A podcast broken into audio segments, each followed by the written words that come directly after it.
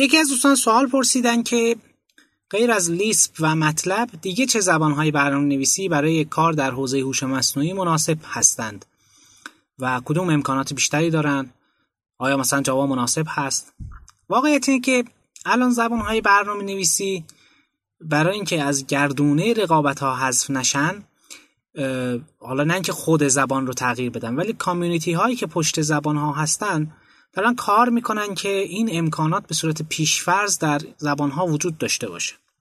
مثلا پایتون یکی از زبان های پیشتاز هست تو حوزه هوش مصنوعی و یادگیری ماشین، تو حوزه محاسبات علمی و فنی، که خیلی کتابخوان های خوبی رو هم داره و خیلی هم راحت کرده کارها رو و خیلی از کاربران مطلب مهاجرت کردن به پایتون و امکانات جالبی هم داره، سرعتش هم در بعضی مواقع بالاخره خیلی بهتر از مطلب هست.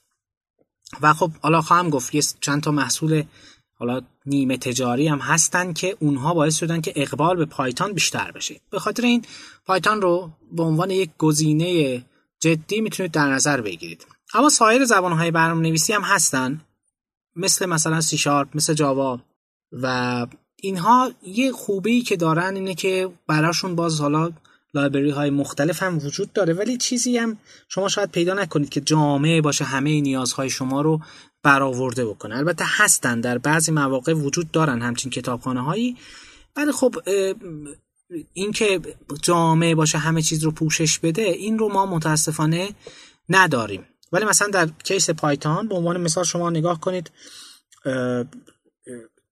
گوگل با محصولی به نام تنسورفلو اومده در واقع یک سیستم نرم افزاری مبتنی بر یادگیری ماشین رو پیاده سازی کرده که برای انجام و حل مسائل مختلفی تو حوزه هوش مصنوعی میتونه مورد استفاده قرار بگیره. یکی از البته زبانهایی که میشه با اونها وصل شد به تنسورفلو و از کتابخانه تنسورفلو استفاده کرد همین پایتونه.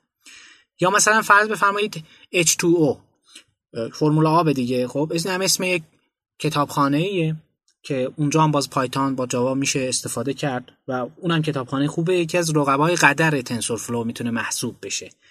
یا به عنوان مثال Microsoft Cognitive Toolkit، خب اینجا ما طبیعتاً چون بالاخره تو اکوسیستم مایکروسافت اف شارپ رو داریم، سی شارپ رو داریم و خب پایتون هم باز هست. و یه چیز جالبی هم که هست، اخیراً مایکروسافت رفتارش رو تغییر داده. خیلی اون حالتی که ما مثلا یه دهه قبل از مایکروسافت داشتیم، یه دو دهه قبل تصویری که از مایکروسافت داشتیم، اون حالت رو دیگه نداره. و مثلا فرض کنید همین که سورس های ویندوز میره روی گیت و در واقع اونجا الان داره میره جلو، این یه خبر خوبیه.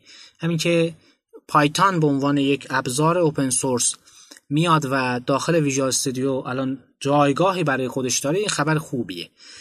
و به نظر میرسه که این نوع از حرکت‌ها باعث خواهد شد که در مجموع زبان‌های اختصاصی مایکروسافت مثل سی شارپ و اف شارپ هم بیشتر بهشون اقبال بشه. هرچند خب حالا اینو آینده نشون خواهد داد. من البته نمیتونم این علاقه رو هم پنهان بکنم، قرارم نیست بی‌طرف باشم. حقیقتا من سی شارپ رو ترجیح میدم به جاوا، چون خیلی کار کردن باش راحت‌تر، امکانات به مراتب بیشتری رو داره. به ویژه سی شارپ هفت رو شما ببینید، واقعا یه سر گردن دیگه بالاتر از بقیه زبان‌های برنامه‌نویسی همرده با خودش هست.